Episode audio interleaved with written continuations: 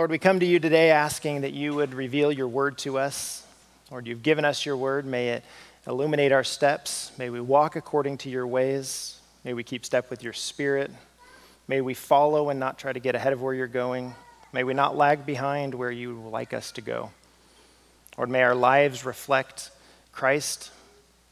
May they reflect your word through your spirit that you've given us through various writers through many years. Lord, may we be a people who hear the calling that you've given us, who know that we are to be united in one common mission, that we would exalt your Son, that we would lift up and proclaim his name to the nations. Lord, may that be true of our church and true of us individually. May that also be true of your missionaries that we've sent, that we've supported, that are sent out from thousands of churches to reach millions of people with the gospel who have not heard. Lord, how beautiful are the feet who take the good news to those who do not know it.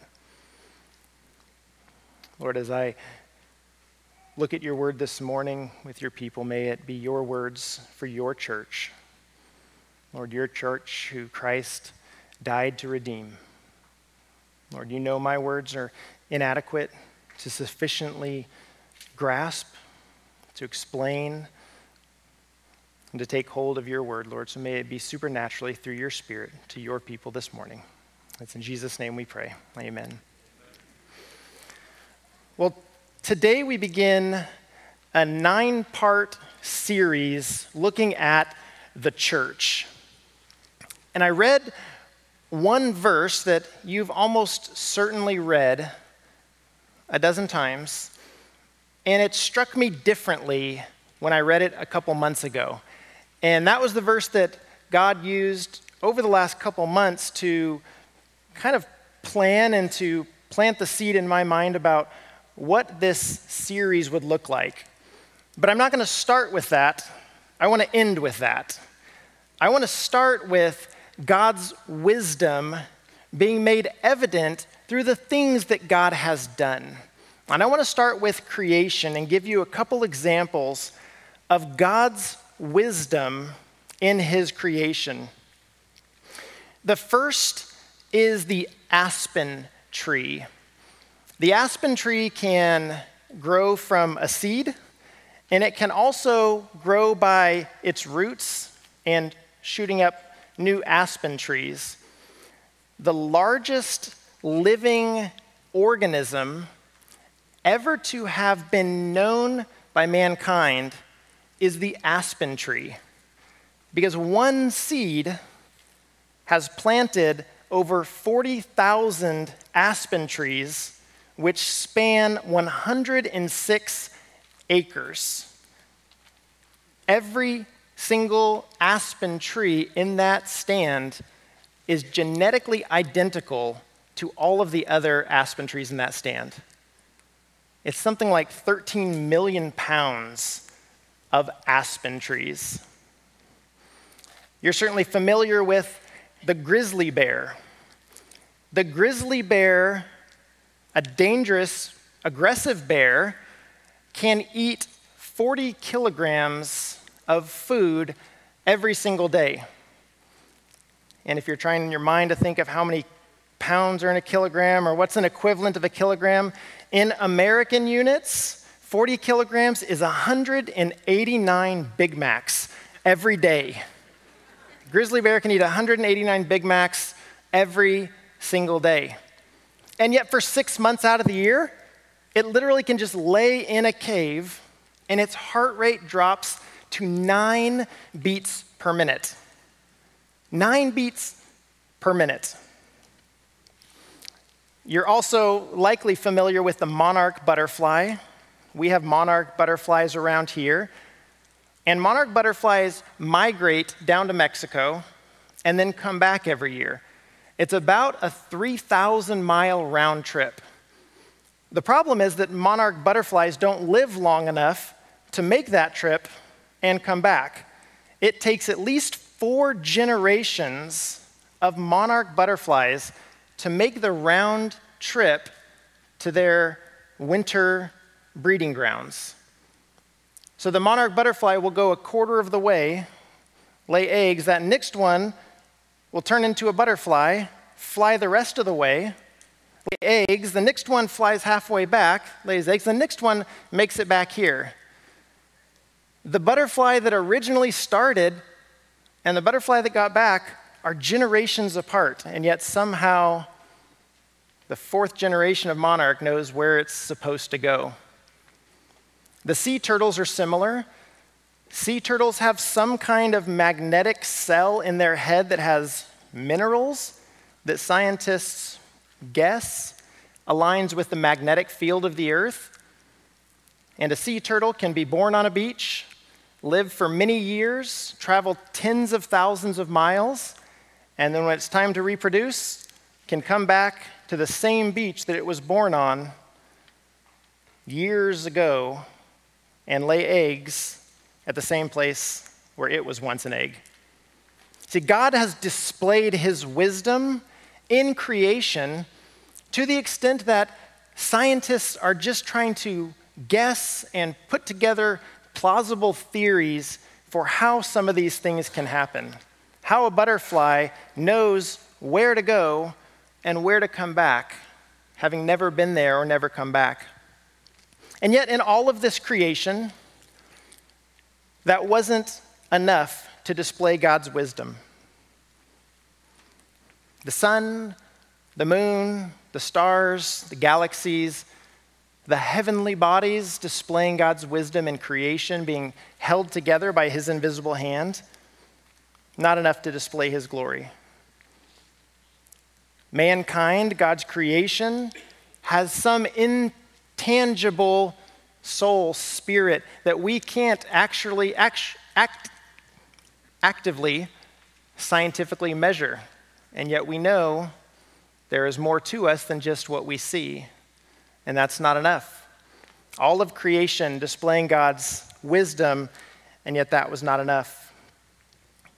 In the Old Testament, God called a people to himself. Out of all the nations, he picked a small nation and said, You will be my people. And he picked the Israelites and said to them, Follow me. And throughout the Old Testament, much like us, the Israelites disobeyed God. They walked away from God. And there were consequences. And they asked God to forgive them. And God forgave them when they repented and they came back to God. And God demonstrated his wisdom in forgiving a people over and over. He forgave his people when they turned to him. You see, God was providing a way for his people to be saved. And it was always his people a homogenous group of people. They were monoethnic, they were narrow in scope. They were not all the nations, they were God's chosen nation that He chose to redeem. And that wasn't enough. Today, I want to start with a passage that shows that God's people that He chose that were of a single ethnic origin has now been expanded to continue to display God's wisdom. Because while God once had called the single group of people, God now calls the people who are multi ethnic and multi in every way. They're multifaceted, diverse. There's no longer a narrow scope of people, they're wide ranging. And this is all that God might display his wisdom. Ephesians chapter 3, starting in verse 10. God redeeming the Jews and the Gentiles, his chosen people and now the people that are also being adopted into his family. Paul says this, that collective redemption, is so that God's multi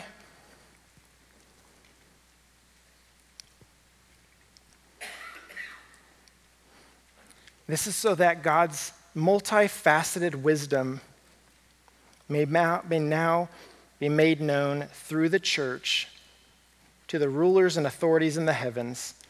This is according to his eternal purpose accomplished in Christ Jesus our Lord. That God's wisdom may now be made known through the church. God literally created the sun, the moon, the stars, the animals, the plants, the earth as we know it. Your body that we don't even understand how it all works. We have extra parts that we can just take out and we keep living.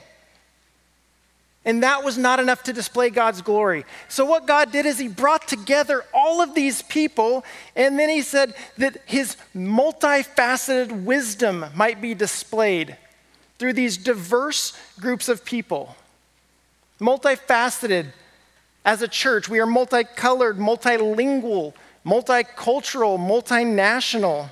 We're multiracial. God is no longer calling a single people group to Himself. He's calling all men everywhere to call on his name and be saved, to be made part of this new church, to be part of the collective calling that is multifaceted. The word that Paul uses is only used here in the whole of the Bible. It's, a, it's two words that are put together. The second word kind of means like the facets on a diamond. Like you look at it and they're all similar in a way, but they're also distinct and different. The first word means kind of unending or eternally. And so you have this different, but forever different, infinitely different. And that's the word multifaceted that God has called different people that are different in every way together to be part of what he has then called the church. The church refers to all believers from all lineages, all languages, and all locations. And together they are called the church. And collectively, the book of Ephesians says that God's wisdom may be made known through the church and it's made known to the angels, to the demons, to the rulers and the authorities in heaven. God chose this collective nature of people to display his wisdom to the fallen angels, to the demons. The church stands in opposition to the dark and demonic forces by displaying God's wisdom. The wisdom displayed through the church shows the demons the error of their ways, walking away from God. The church shows the demons that Satan, in his attempt to overthrow and become like God, was foolish because God's eternal purpose, Paul says in Ephesians, is on display through the multicultural church. God chose the church to display His wisdom, His glory, His grace through the church to the angels, to the demons. Paul says that the angels long to look into things of salvation. That it's something that they can't understand. The angels don't have the grace of God that we have. The people that God has called out and set apart to be sanctified for His purpose were not the angels. The angels wanted to be like God, and Satan and them like him fell from God's grace. They are not offered the grace that we have. The angels can't comprehend the grace that God has given us. God displays that through his church.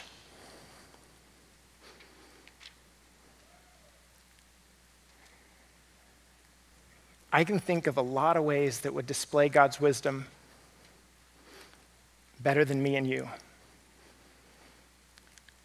But God values this in a unique way. God values the church collectively around the world, and God values this collective gathering of his people in a unique way.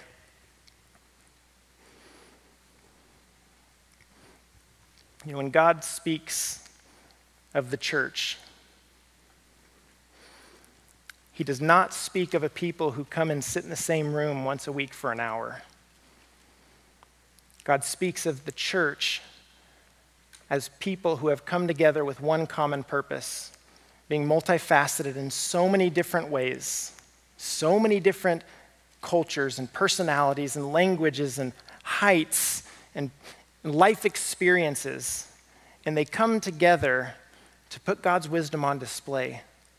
That God knew from eternity past what he was doing. The church preaches to the angels and to the demons that God is all wise and knows exactly what he is doing. Our church today that we are here with is no different than a church across town. It speaks a different language and has seven people that sit together in a living room. It's no different from a church in Africa that doesn't have a building and they sit together under a tree in the morning because it's hot in the afternoon. It's no different from a church in China that meets in a house with the lights off and the window shades drawn so that nobody can see their little fragments of Bible that they have. The church of God is not a building. The church of God is a people that God has called to himself. My intention over these nine weeks is to show you how God has put his wisdom on display in the church. That God did not do these things on accident, they were not a byproduct of the gospel, but that God has specifically given the church a mission and a purpose, and he's laid it out throughout the New Testament. Paul says here in Ephesians, this is according to his eternal purpose, accomplished in Christ Jesus our Lord. Now, of course, we're never going to be able to cover all that the church is, nor will we be able to cover all that the church should do. But I want to give a big picture look at the church of God. Let's first look at Timothy. Paul says to Timothy in 1 Timothy chapter 3. Timothy is Paul's protege, his, the man that he's been discipling. Paul has given Timothy the instructions he needed to build the church. And this is one of the things that Paul tells Timothy in chapter 3, 1 Timothy 3, uh, we'll start in 14. Paul says, I write these things to you, to Timothy, hoping to come to you soon. But if I should be delayed, I have written so that you will know how people ought to conduct themselves in God's household, which is the church of the living God, the pillar and foundation of the truth. The pillar and foundation of the truth. Over the last couple weeks, Lupe Chavez has been at my house and he's been doing some construction for us. And one day he came down out of the attic and he comes over and he's like, Hey, Brandon. Like, hey, Lupe. Do you know your roof is sagging? So I kind of had that response like, What? So I stared at him, like waiting for the rest of the joke or something better than, No, seriously, your roof is sagging. He's like, Come here, I can show you. So we walked outside and he's like, You see right there? And I was like, Oh, I do see right there. And you can see the tiles are just sagging. He said, In the attic, there's two by fours that hold up the roof. Those two by fours are connected to a pillar that connects to a pillar like a load bearing wall. And so the roof, supported by the pillar, which is all supported by the foundation. You don't have a pillar. So we have a roof whose weight is just supporting itself and sagging.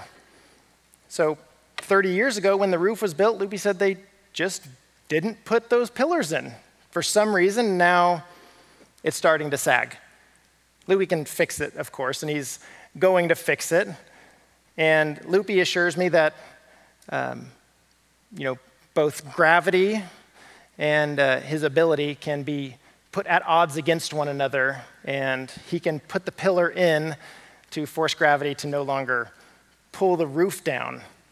But without the pillar, the roof is just under its own weight, and you know, you don't even want to ask Lupe, what's the worst case scenario? Because one of those things you already kind of know, and it's more like, when do you think you can fix it? And he's like, in the next couple weeks. I was like, okay. I feel safer now that you're like, you're not so worried about it. But what Paul's saying here in 1 Timothy chapter 3 is that God has given the church to be the pillar and foundation of the truth. How people ought to conduct themselves in God's household, which is the church of the living God, the pillar and foundation of the truth.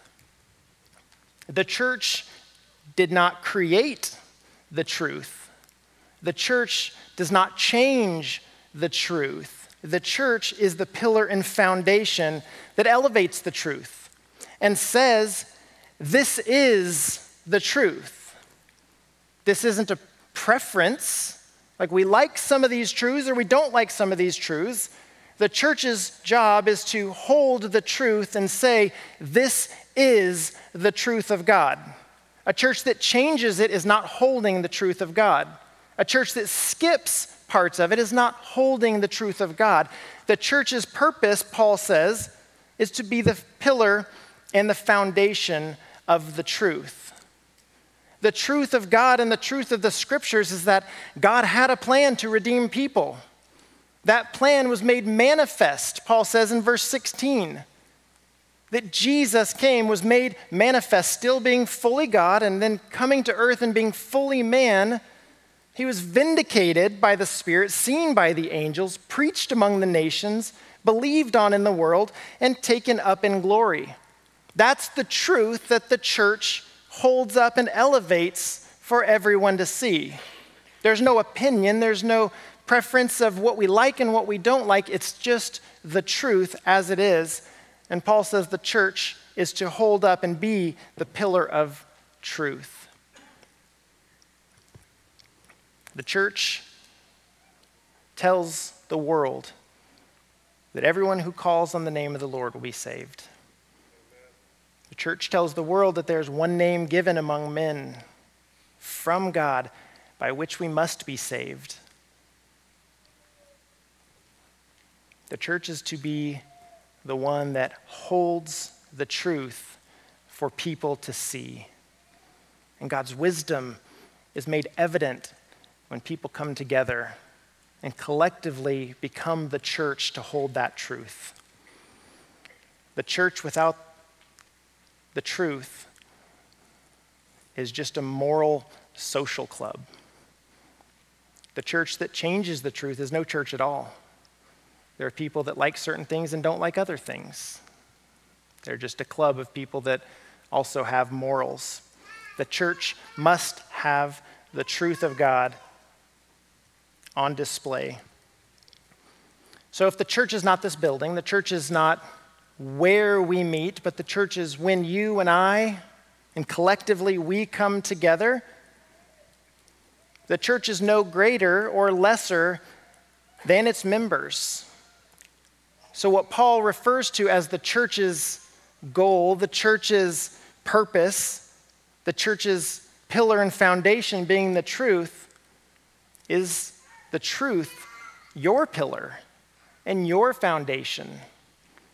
Is the truth of God the filter through which everything in your life runs? Should I do this or do that? Buy this or buy that? Go there or go that? Should I do what I'm going to do or say what I'm going to say? And is that rebuked or verified or accepted by the truth? For the church to hold up the truth and say, we are the pillar and foundation, means that we individually hold the truth.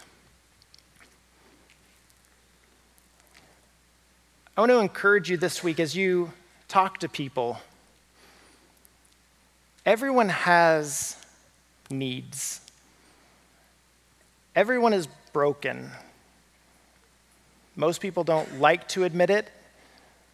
But if someone shares with you something that is wrong, run it through the filter of what the Bible says. Because a lot of times when someone talks, they'll tell you what's wrong, and their need is Jesus. If we're going to hold the truth, then the truth will hold. And we tell people, your problems aren't financial, your problems aren't physical, your problems are spiritual. And only Jesus can meet those needs. So when you talk to people, be listening for how their physical, their worldly needs filter through the Bible that you might be the beacon of truth, that you might hold the truth for them to see. The church is not the building, the church is you and I collectively. And what Paul says in Ephesians is that we were once far off. We, as most of us, non Jewish people, were far off, that we were aliens and foreigners and exiles, and God has made us close. God has brought us close, and God has adopted us into his family. Turn with me to Ephesians chapter 2 back to the left a couple pages. Ephesians 2, starting in verse 17.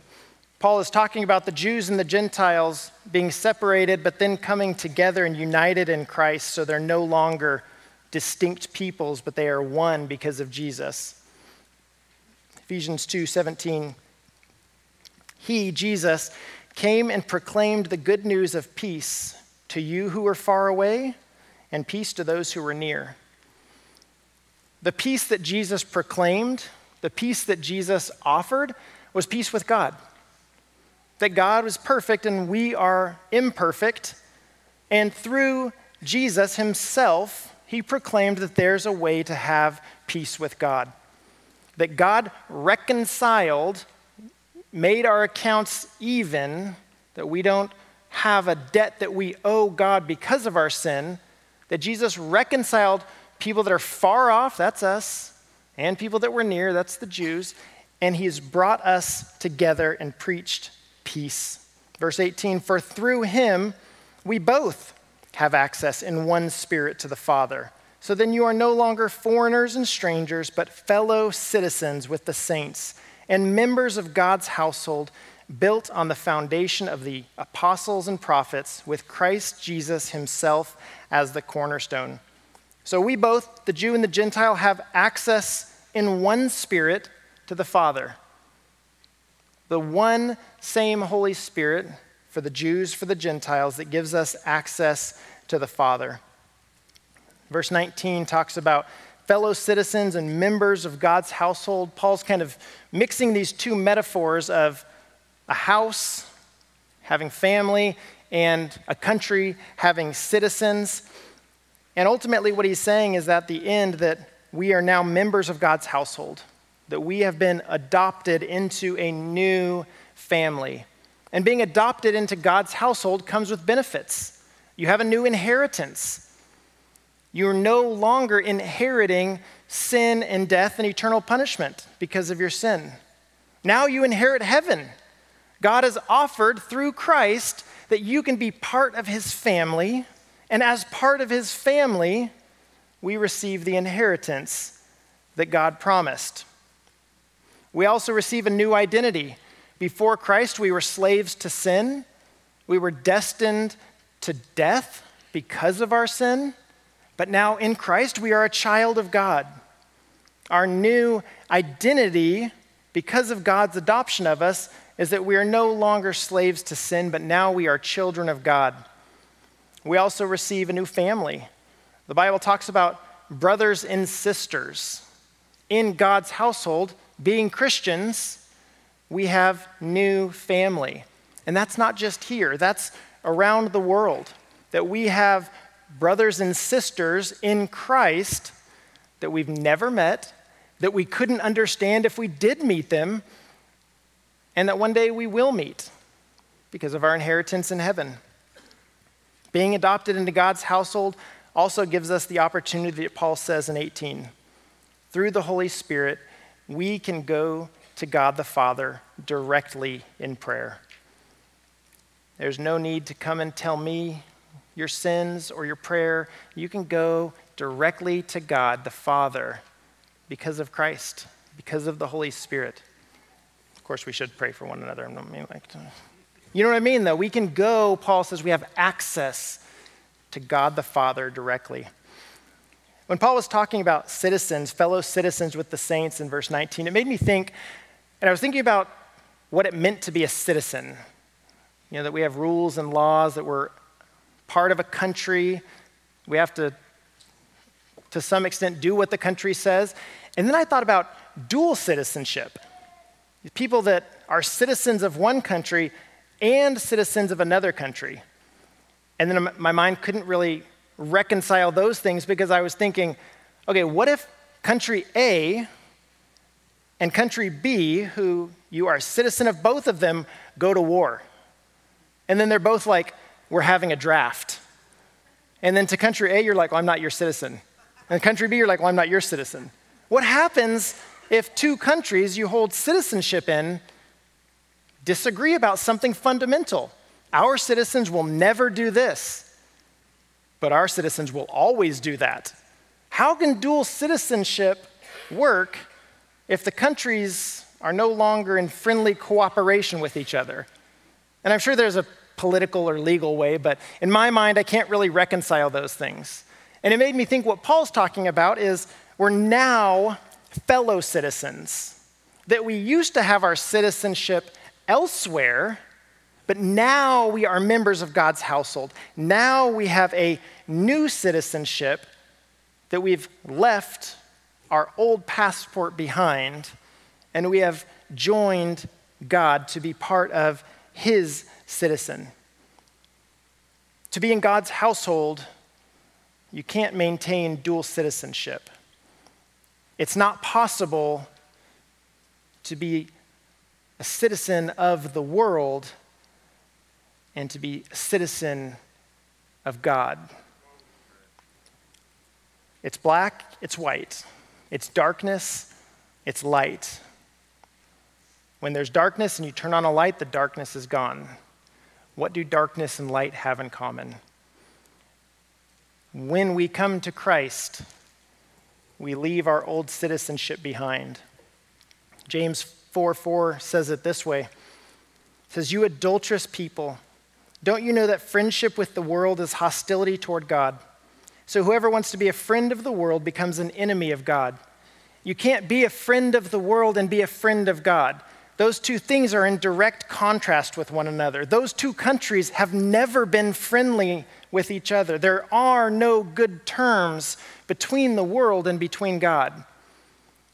You either are a citizen of the world or you are a citizen of God. There's no dual citizenship when it comes to God's kingdom. And as new citizens, there's also an expectation of allegiance. You're expected that you will pledge your allegiance in this new country. So, to be part of God's household, to be part of God's country, to be a citizen of God, it's expected that God has rules, God has ways, God's God has ways that we ought to live. I was thinking of the, uh, maybe an exaggeration, but, but quite possibly the greatest lie of our generation is yes, I have read and agreed to these terms and conditions. right? You, you go and you sign up, like it's like name, email address, phone number, you check the box. Nobody clicks the link that says, read the terms and conditions we all just check the box that says, yes, I agree to, and I've read the terms and conditions. Then we move on with our life because even if we read it, we're not going to understand it anyways. You could pay thousands of dollars to your attorney, and he's going to say, don't sign that. Like, but I want an account. Check. to be part of God's kingdom, to be a citizen of God, God doesn't expect us just to check the box and move on. God says, Have you read the terms and conditions? There are expectations. And some people don't want that. Some people say, my citizenship with the world, the way the world lives, the way the world works, the things I get to do, I'd rather have that than have what God offers. It's good in a season, it's good for a moment. But you can't have both. You have to pledge your allegiance to God. And when you do that, you turn in your old passport and you renounce your old way of living. You walk away from your former life, the way you talked, the people that you talked with, the things you did and said. That's all part of the old citizenship. You can't have both. And when you go from the old way to the new way, the old citizen to the new citizen, sometimes like going to a new country, there's a new language. And if you remember the first time you heard some of the language of Christianity, sometimes it sounds weird. It sounds different. Remember that the blood of Christ cleanses us. Those two things don't naturally go together, that blood provides cleansing. You also remember that by Jesus' stripes, by his wounds, we are healed. Through the punishment, physically, through his death, we are healed spiritually. Probably one of my favorite Second Corinthians says, and he, talking about Jesus, died for all so that those who live should no longer live for themselves, but for the one who died for them. So Jesus died so that those who live should no longer live for themselves, but for the one who died. It's strange language that we only learn and understand through the wisdom of God given to us in His Word. The church must be a pillar of truth that says, yes, those things don't make sense on the surface, but in the context of what the Bible is saying, they make perfect sense. That Christ came and He died that you might have life. By His stripes, we are healed. Because of His sacrifice, we have been given new life. And if we have new life, it should not be just spent living for ourselves, it should be spent for the one who has given us that new life. In Ephesians 2, Paul finishes this thought in verses 21 and 22 as progression, as a process. He says, In him, the whole building being put together grows into a holy temple in the Lord.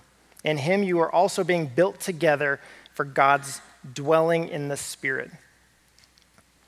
Being a Christian is a process. In verse 20, Paul says that, that the church, that this, these new members are built on the foundation of the apostles and the prophets. Salvation is taught through the apostles and the prophets. That's a past tense, that's done. But then we come to it and we are growing into and we are being built into the process of becoming more like Jesus. And my question is where are the areas that we held old citizenship that we don't want to let go of? It's easy in the big things, it's easy in the visible things when we're with each other. But where do we still desire to hold citizenship with the world? I think for a lot of people, it's one of two things. Number one, it's friendships or relationships with people that have influence over us. So, either some kind of romantic relationship or a close friendship that it's hard to give up, and allowing those people to have continued influence over us. But their passport is still of the world. Paul says that you are no longer, but you are now citizens of God's household. So if you're likely to go back to that old friend who negatively influences you, you're part of God's household. Find God's household, God's people who can encourage you, to help you. You don't have to write that person off and hope they die, but you can spend time with people who influence you for the Lord. Pray for them, seek their salvation, but don't let them have influence over you. You're being built into a temple in the Lord. And the second way is secret things, the secret sins, the things that we like to stay in the dark. In the dark, they're safe and they're hidden and nobody knows about them. We don't want to bring them to light because they're shameful and they're embarrassing, and we want them to stay hidden. But God is not a God of darkness, He's a God of light. With those things, you have to expose them. You have to rid your life of all the old things that pull you back to the old citizenship, that pull you back to the old way of living. Good ways to do that are find someone that you can trust in the church, God's members, people of God's household. Ask them to pray with you, ask them to keep you accountable, to meet regularly with God's people, and seek to grow together in those things. Being part of God's household requires those new choices. Being part of God's household also requires that we recognize that we are a work in progress. God is patient, He's slow to anger. He knows that you're going to do the wrong thing before you even do it. So, recognizing that God does not disown and hate me every time I do something wrong. So, I want to ask you two questions in that, in that idea. The first is Do you think that God will love you more and you will please God more if you obey Him? Will God be more happy if you obey Him? Will God be more pleased or more satisfied if you obey Him? Second question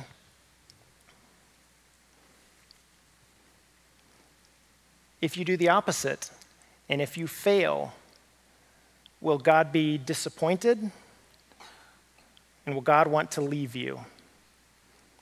So, can through your obedience you make God more happy and more sad, whether you obey him or disobey him? And the answer is no. Your obedience to God does not please him more. God is fully pleased in himself. God needs nothing else for him to be fully pleased and fully satisfied. And God also is not distraught and saddened when we don't obey because God is faithful. God's faithfulness is not because of our faithfulness. God's faithfulness is his nature, it's his quality. He is faithful, he is pleased in himself and He's loving. God knows that you are growing into a holy temple in the Lord, that you are being built together for God's dwelling, His Spirit. Our obedience and disobedience does not cause God to come and walk away from us or to pat us on the back and tell us He's really proud of us. Because God is holy and wise. And God's wisdom is displayed in the way that He has made the church to come together, to grow together into a holy people that are set apart from Him. And knowing that, we are to live with a new hope. God has called us as His people to have a hope that's not on earth, to have a hope that transcends all the things that we deal with on earth. Our former way of living, the old citizenship, had a hope of tomorrow, that this day will be a good day. And if it wasn't, there's disappointment, but tomorrow will be a good day. And there's always the need to continue to strive and to acquire. But the hope that we have in Christ is an eternal hope that whether today is good or bad, or tomorrow is good or bad, that the future that God has promised will always be bad, better than the lives that we live now. You know, I told you that the, uh, the aspen grove is genetically identical that aspen grove, that's the, the largest one ever known to exist, is called Pando, which is an, a Latin word that means I spread. They're not very creative, but it's very accurate that this tree has spread.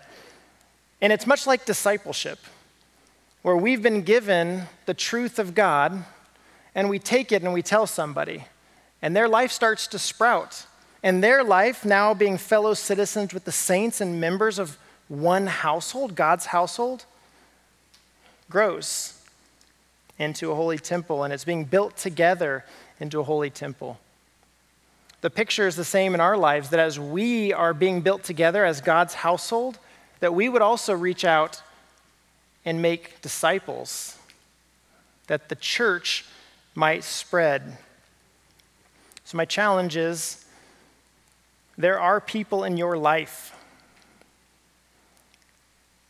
that still have old citizenship, that are still walking in their old ways of living. And like a doctor who can cure a rare disease, you have the answer. You have the hope that they don't have.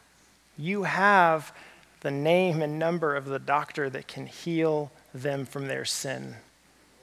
So, my encouragement this week is to hear those people that are talking and then tell them that you know a way that they can be healed. Now, the final, the final thing that I want to end with today is actually, like I said, the beginning. It's 1 Corinthians chapter 1. If you read all of Paul's letters, take the introduction of all of them, they're all very similar. And when I read this, 1 Corinthians 1, verse 2, it was different for me all of a sudden. Like I read it and I was like, has that always been here? You know, like you want to go check a different version of your Bible, like, is that new or is that? So I read it and it felt like I was reading it for the first time. 1 Corinthians 1, verse 2 says, To the church of God at Corinth, to those sanctified in Christ Jesus, called as saints, with all those in every place who call on the name of Jesus Christ our Lord, both their Lord and ours. Notice that every single way that Paul's describing the church of God at Corinth is a who and not a what. It's a who and not a where. Let's read it again. To the church of God at Corinth, to those people sanctified in Christ Jesus, called people as saints, with all those people in every place who call on the name of Jesus Christ our Lord, both their people, Lord and ours.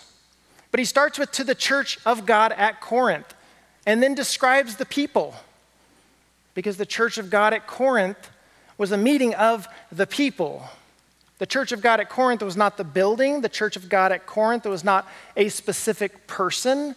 The church of God at Corinth were people who were sanctified. It means to be set apart.